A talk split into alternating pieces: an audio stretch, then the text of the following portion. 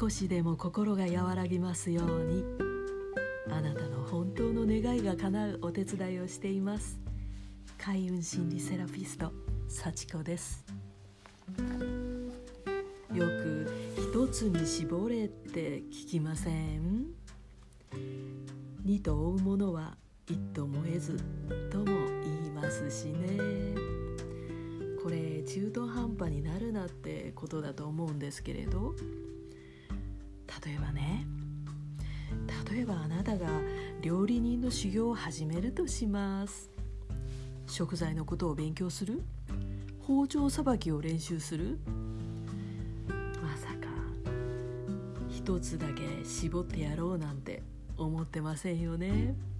両方やりますよね。っていうかこれだけじゃ足りませんよね。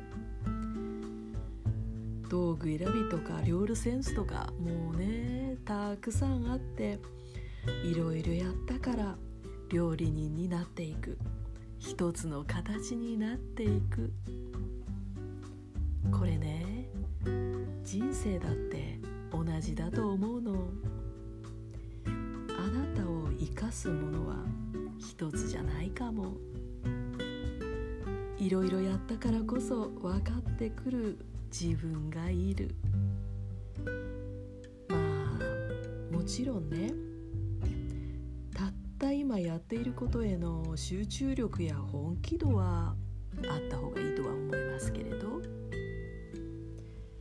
ただ絞ればいいというものじゃないと思うのよね。心が定まっていないうちに限定してしまったら本当にやりたいことを見つけるチャンスを逃してしまうかもしれませんよ。心と体を酷使しない程度にたくさんチャレンジしてみて。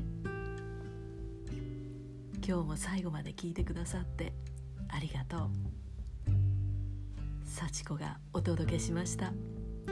ではまたね。